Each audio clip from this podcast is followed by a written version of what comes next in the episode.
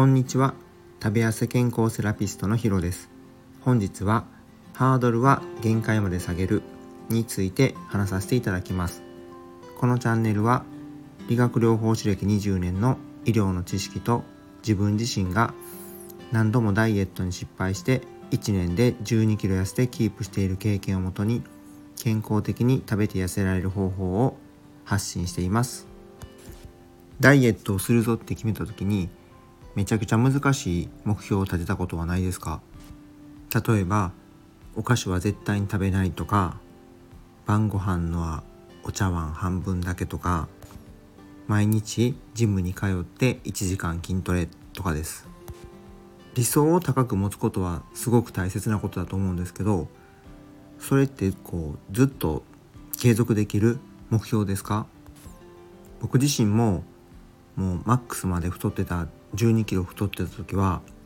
運動でとにかく痩せようって思ってたんですよね。で仕事終わりとか晩ご飯食べる前とかにまあマラソンジョギングをしてたんですけどね。でもそれがすごいしんどくて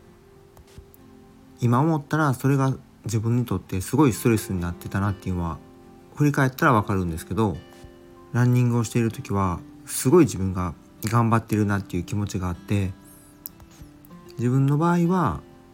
それですごい頑張ってるからやっぱり食べてもいいなっていう気持ちになって結局その消費したカロリーよりもお菓子とかをこう食べたりしてしまってたんですよね。まあ、大体30分走ったら200キロカロリーぐらい消費はすると思うんですけど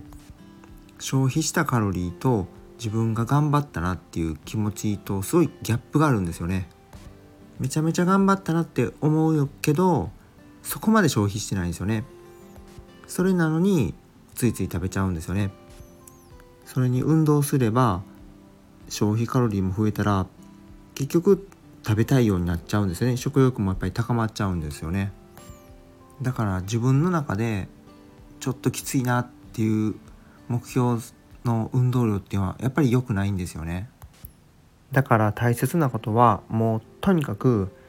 限界までもうそのハードルを下げちゃってください。何も運動習慣がなかったら今よりちょっと歩くっていうだけでもいいですし例えばトイレに行ったら必ず1回スクワットするとか毎日お昼ご飯の後におやつとかを食べているんだったらまずは週に1回は減らすとか慣れてきたら2日に1回とかまずは実現可能なこと継続できそうなことを行いましょう。本当にこんなのバカバカしいよなって思うぐらいの内容のものでほんとちょうどいいんですよね。まずはその目標をきちんと達成できたっていうことが大切ですしそこを習慣化することが第一ステップなんですね。それでそのハードルを乗り越えれたら次からはほんの少しまた次の段階にレベルを上げてあげたらいいんですよね。ついつい無理な目標を立てがちなんですけどとにかく限界まで下げてみましょう。どれだけ小さいハードルでも1ヶ月2ヶ月3ヶ月と続けていけばどんどんどんどん自然と気がついたらステップアップできていますよ。だから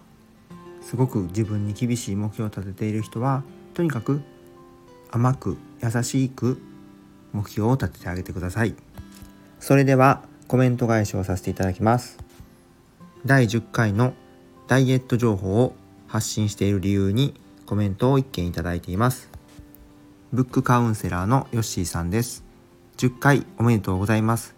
健康って普段気がつかないけど損なうと健康のありがたさを感じますよね。お金があっても健康じゃなかったらできないこともあるし健康が生活の基本なんだろうなって思います。私も持病があるので毎日お薬飲んだり月に2回通院したり